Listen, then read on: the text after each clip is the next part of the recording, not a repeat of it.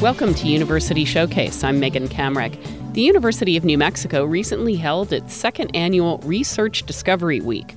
As part of that, 10 graduate students gave short talks highlighting their research in an event called Lobo Bites, which began in 2017. I was honored to be one of the judges this year. On today's show, we'll hear from four of the students about their research, which runs from bringing indigenous paradigms back to anthropology to the association between traumatic brain injuries and psychopathic traits. Professor Maria Lane is interim dean of graduate studies and coordinated the event. I don't know if people realize how much research our grad students do. I mean, we're all here at an R1 university with these incredible research programs all over campus, and grad students are not only learning research skills, but they're contributing a lot to, to research and discovery the idea of Lobo Bites is that we want our grad students to get really great at research communication, speaking clearly for a public audience about what's important about their research. And so the Lobo Bites event, they have three minutes to present their research. They get one slide, and it's a big challenge to tell your story in that format uh, to a public audience. What's the process for selecting them? Yeah, so the students nominate themselves. They go through our application portal on our website, and then we host a preliminary round. So the week before Lobo Bites finals, we had four preliminary rounds where we had, you know, judging panels for all four of those. It took the whole day. And from that, we selected our top 10 finalists to go to the, the competition finals. How did you decide the criteria that they would be judged on? The criteria for Lobo Bites match the um, nationwide, or actually, it's an international three minute thesis competition. So we're using that format. Um, and we designed Lobo Bites basically to reflect that international standard. So it's become a real institution on campus where we just see year after year incredible presentations. And I'm always really inspired to see how well these students do. I know I would be hard pressed to do a good job in a three minute format, and I'm a faculty member. And why is it important for them professionally to be able to do this? Well, we talk a lot about research communication because you can do the most incredible research project in the world and come up with a really amazing answer to a super important question. And if you can't communicate it to people who can actually act on that answer or that knowledge that you've produced, then it's not going to be very valuable. Everyone who does research should be good at research communication. And for grad students, it's an important skill to develop, not only because it means they're going to have more success getting their research results out there, but it's also an important skill when you're looking for a job, whether it's in the private sector or it's in academia. You got to be able to say quickly what's important about your research academics are pretty bad about being succinct in many cases. And it's a stereotype that it's almost impossible to read our papers. And so this is an important skill to be able to really make things intelligible for a lay audience. Every year for this, we invite judges from the community to come and do the judging for the competition finals. And the reason for that is just to really keep the students honest. If we had a panel of professors, it would be different. Students would know that eh, somebody's going to understand this thing I'm saying that's not totally clear. So it's really great that we have people come out and help us with the judging. Thank you for coming and judging. And I uh, just want to say thanks to all the judges who helped us out with that. It was really great. That was Professor Maria Lane, who coordinated the Lobo Bites event. Now let's hear from some of the presenters. Kumbakiha Inikunidafi. My name is Lauren Haupt, and I'm a citizen of the Caddo Nation of Oklahoma. I am currently pursuing my master's degree in Native Studies at UNM and working towards my PhD. My background is in anthropology. The premise of my research is on addressing ongoing aspects of paternalism and colonialism within anthropology that continue to hinder work towards social justice in Native communities. Anthropology is a pretty wide, diverse discipline. Um, it has four aspects within that, including archaeology, linguistic anthropology, and sociocultural anthropology. My work focuses more on cultural anthropology and archaeology. So, right now, I'm working to highlight the work of other Indigenous archaeologists, primarily in this country, who are working to shift the focus of archaeology to help serve for social justice, particularly with issues around land rights and furthering self governance and self determination. How does this go against, I guess I'll call it the dominant paradigm that has existed in these fields? Yeah, so anthropology in the US was originally thought of as salvage. It was an opportunity for non Indigenous people to go in and try to, won't say save, but try to collect as much information about Indigenous peoples, mainly for the benefit of human knowledge, is what they would premise it on. It really gets its foundation out of Africa, where during early colonialization, you had uprisings occurring and the uh, Europeans wanted to ensure that that wouldn't happen. And so, by understanding people and understanding their cultural values, you then have the tools to break apart their culture and to manipulate people.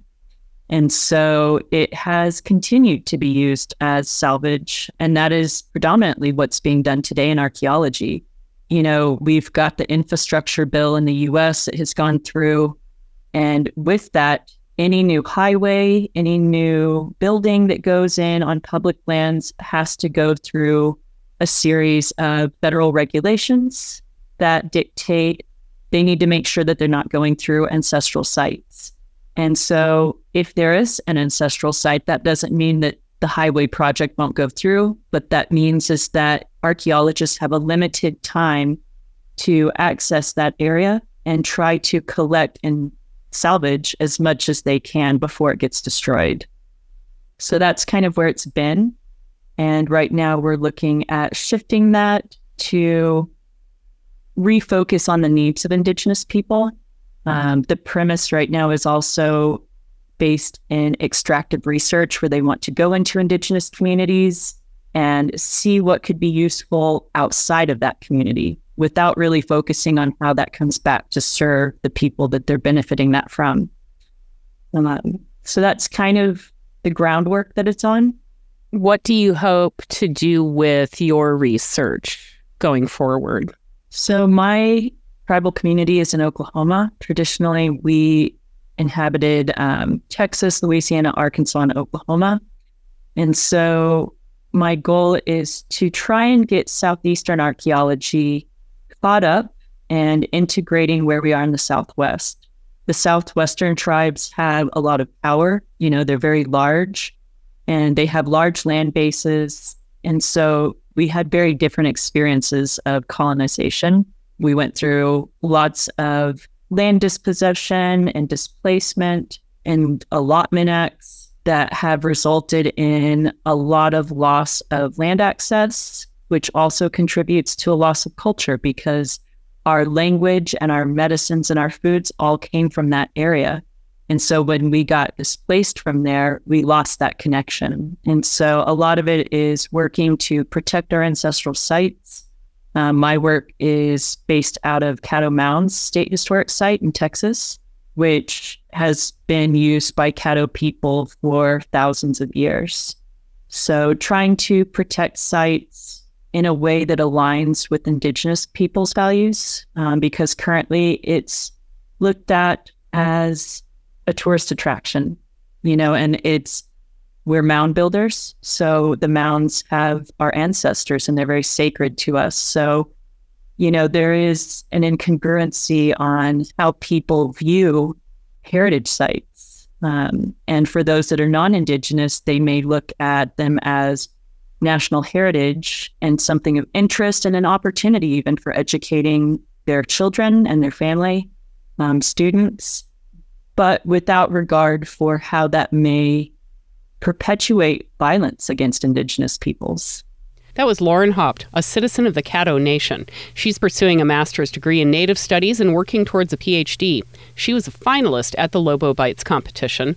And this is University Showcase. I'm Megan Kamerick. I was one of the judges at the Lobo Bites competition, where graduate students showcase their research in three minutes. Next, we have the third place winner. My name is Michaela Mililo. I am a first year clinical psychology graduate student in the PhD program here, and I am co mentored by doctors Kent Kiehl and Elizabeth Yeater. My general focus overall is investigating trauma and forensic populations. So, a lot of my time is spent at the New Mexico prison facilities working with incarcerated populations or justice involved individuals. And some of that we do in the community with uh, participants or clients like on probation or parole as well. So, my presentation was on the association between traumatic brain injury and the development of psychopathic traits. So, kind of thinking about like what things make a psychopath. We were working with kids at a youth detention center here at, in Albuquerque. We looked at variables of traumatic brain injury, such as like how severe was the brain injury, how many total TBIs has that person had, and then how old were they at their first age of onset. And we also did recruit a sample of participants with a history of TBI and those who had not experienced them as well. For the psychopathic traits, we use something called the PCL-YV, which is the psychopath checklist, and the YV is youth version. Um, and through this interview, we look at a two-factor, four-facet model. So I'll I'll break that down a little okay, bit. thank you. So factor one consists of interpersonal or affective traits that somebody might have if they score higher on like a psychopathic range. So these include things like being a pathological liar, um, being conning, being manipulative, um, having callous behavioral traits, things like that. And then factor two consists of uh, two facets, which include antisocial and lifestyle traits. So these could be things like we see a lot of impulsivity um, or irresponsibility, uh, likelihood to recidivate, things like that. And then the other life variables that we see are like how old was this participant when we did the study with them? What was their IQ when we did like neuropsychological testing with them? And then other things like did this person meet for a mood or anxiety disorder? Did this person have a history of substance use? So that's those are kind of the things that we looked at in the study when we did our analysis. What I'm understanding you found is that justice involved young people with TBIs were more likely to exhibit psychopathic yeah, traits. Yeah. I'll talk about the the results. So the two main results from how we analyzed the data were um, the more severe someone's TBI was from the sample, the more likely they were to have a lower IQ score. So there was an association between that, not a causation. But in turn, in regards to that relationship, they were also more likely to score higher on those factor two, those antisocial lifestyle traits. The other founding that we saw was when we looked at total number of TBI, when somebody was more likely to have more TBIs, it was likely that they also engaged in more substance use overall. So whether it's you know severity or type of substance or time that they're using the substance, um, that was likely to be found elevated in that sample, and then in turn. Both those factor one and those factor two traits were found to be elevated in association with those two variables as well. Did your research include learning how these young people got traumatic brain injuries. I was curious if some of this is from abuse. It's definitely possible. I mean, as somebody who's kind of reviewed files like that, it's not uncommon to see types of abuse, whether it's within like a family setting or in the community. A lot of those adolescents that participated were involved in, in gang activity as well. But we also think it might be attributed to through the substance use. So it kind of seems like since the substance use predated the TBI, when we looked at those things, it's likely that you know these kids might be intoxicated and more likely to get a TBI and therefore did because of their substance use and kind of their state at the time. So all factors to definitely take into consideration and it kind of shows how complicated and how necessary like a multifaceted approach to treating kids like this can be. What do you hope might be the outcome of this kind of research, policy wise or practice wise? My goal going into research is to bring it to light that there's a need for this. So I think a changing result in funding and making this more available to children in these households, um, I think, is really important. I think finding treatments that do effectively target these things are important. So, supporting research that tries to find a better technique or a better strategy, maybe develop a better theory based in this would be great. And just making it more accessible. I think it's just really difficult when you have samples like this who start very disadvantaged and don't really have a lot of resources. And I think that it's an area that a lot of work can be done in. And what do you hope to do? I really want to continue doing trauma based research. A lot of the things that I investigate stem from traumatic events, whether it's physical trauma, sexual trauma, emotional abuse, anything that they observe or are part of. It's very important to kind of target how can we mitigate that before other things develop as a result. And I'm really interested in investigating the relationships between that across ages. So, how could we possibly implement earlier intervention or making these things even more accessible in screening when somebody's in school rather than when they go to a detention facility. And it's important to target this in adults as well. well just because somebody's already past their developmental period doesn't mean that it's not important to develop treatments geared towards older adults or, or people that are well into their adult years. I'm sure my dissertation will be based in trauma in some sort of way, um, and applying that to justice involved populations is, is the end goal for sure. That was Michaela Mililo, a psychology PhD student. She took third place at the Lobo Bites competition last week, where graduate students have three minutes to communicate their research to an audience. And now the second place winner. My name is Emily Hendricks. I'm getting my PhD, so I'm part of the chemistry and chemical biology program.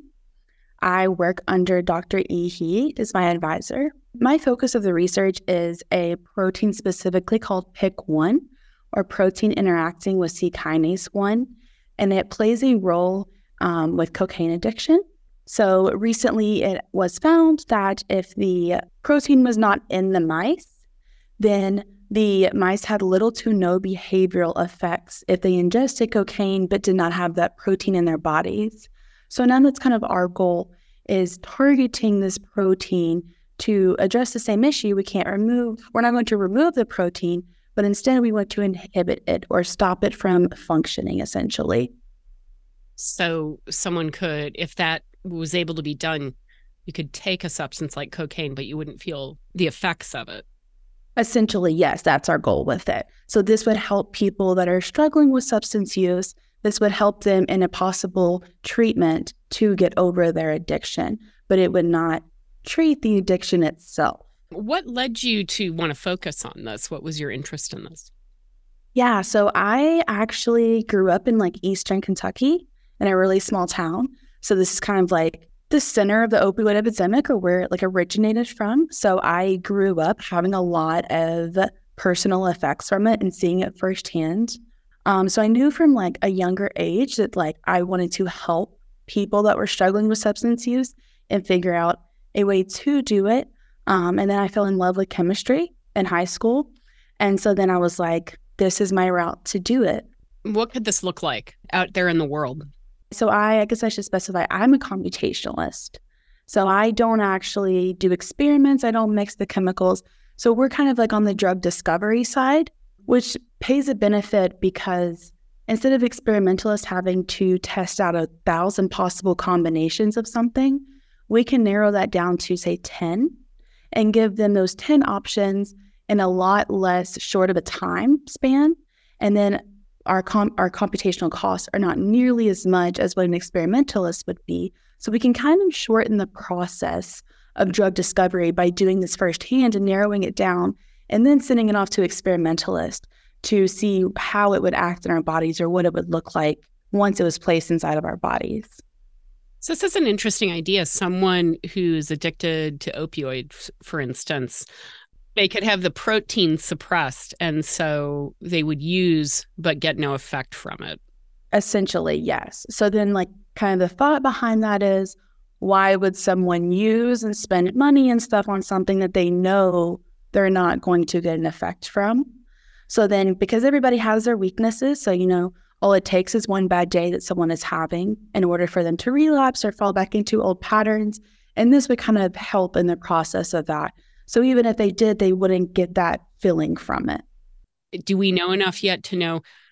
Would it have to be a specific protein tied to a specific substance, or is it one protein could hit a number of different substances? Yeah. So so far, it's only been proven with cocaine that it had that it plays a role. But the way it works, it has the potential and it would make sense that it would affect like fentanyl and stuff too, that it would play a role in that. It just has not been proven yet. So, what do you hope to do uh, the rest of your graduate school career and then after you get your degree? Yeah, so I hope to continue with my research. Um, I'm really passionate about it. So, it's kind of like I enjoy coming to work every day because I'm fulfilling what I want to do, I guess. So, I hope to graduate in the next two to three years. And then once I graduate, I want to go into the pharmaceutical industry and then hopefully pursue research within the pharmaceutical industry and essentially continue what I'm doing. Now, the pharmaceutical industry had a big hand in creating this problem. Do you foresee that you'll be interested in trying to solve it? yeah, no. So, and that's where like I get a lot of that because it's like they are the ones that push the whole opioid epidemic, right?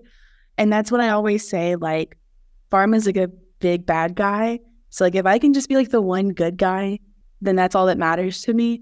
Like there has to be like someone trying to push against them. And like they're the ones with the money and power at the end of the day. Like you can't always fight that, but you can do something. So like what it amounts to, you can't know. But I'm not in it for the money, which is typically what pharmaceuticals is um, that's not a concern to me. So it's like if I'm at like a little small mom and pop research facility, that's completely fine as long as I'm knowing what I'm doing is morally correct. That was Emily Hendricks, a PhD student in the chemistry and biology program. She took second place in the Lobo Bites competition recently, where students have three minutes to showcase their research. We're highlighting some of them on University Showcase today. And finally, we have the winner. Uh, hi, my name's Andrea Erlin. I am currently in the PhD program for special education at UNM. My background's in students with disabilities, but I started my career working with adults with intellectual and developmental disability. There is a major, major deficit in resources and support and health and information for people that are incredibly vulnerable, incredibly marginalized. And it's not just about helping people learn about the dangers of relationships and intimacy and sexual health. it's just giving them the information that they need in order to be empowered and make their own choices, right? So the research that I did was looking at okay, well, what supports are there? essentially, there's not really anything in the US, right? Biggest thing is that the research that I found had to be peer reviewed and it needed to be specific towards individuals with intellectual disability. And it needed to talk about perspectives or supports of uh, aspects of sexual health for them. And unfortunately, I had 10 articles. Do you have a sense of why there's such a deficit? Is the idea of promoting sexual health and information among people with intellectual disabilities just something that people who are delivering services don't want to go into. I mean, we used to have eugenics in this country where people like this were sterilized. Is this still, a, do you think have a sense of that's a holdover from that? I mean, personally, I, I really do. The idea of people with disability goes way, way back and then you have all of those things where a lot of people with disabilities were kind of sent off to monasteries or other areas of care. And then, kind of during the period of enlightenment, there was this ideology switching to, oh, well, this is our community. Let's take care of our community. And then came the institutions. And when they were in these institutions, it was seen as they are asexual or if they engage in this activity, it is just going to produce more deplorable people, right?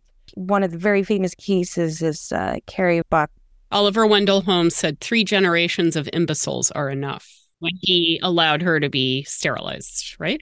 Yes, that's absolutely correct. It really saying we don't need any more of these people. So thousands and thousands and thousands, and, and I'm sure even to this day, people forced to be sterilized. So you want to talk about women's rights and, and reproductive rights. Have they ever really um, in the United States been given that right? I couldn't definitively and confidently say yes. So, in research that I did, a lot of it has to do with parents don't feel comfortable. That's where most of their information is coming from, is from their parents. Students in public education who have an intellectual disability aren't receiving sexual health support. So, they may get something about like feminine hygiene but are they learning what a healthy relationship is? Sometimes it just kind of depends on the teacher. And in a lot of the supports that they're given, especially in regard to having sex, right?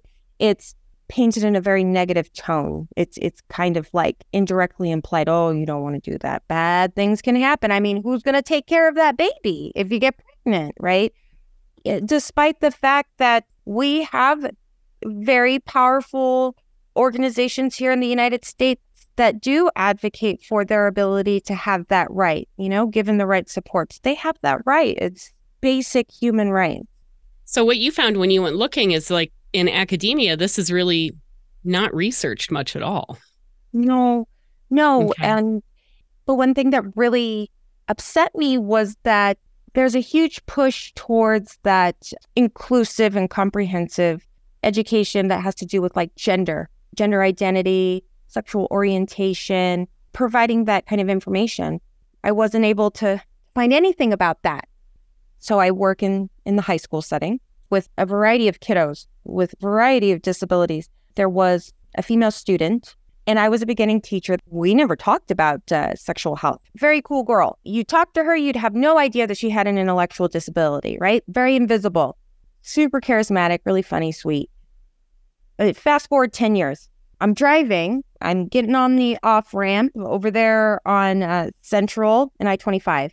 I look over and I see the student and I say, Hey, what are you doing? She was begging and got her in my car, took her, you know, to a restaurant. And I'm like, let's catch up. What's going on? She was 22 years old. She had four kids already, all of which were taken from her.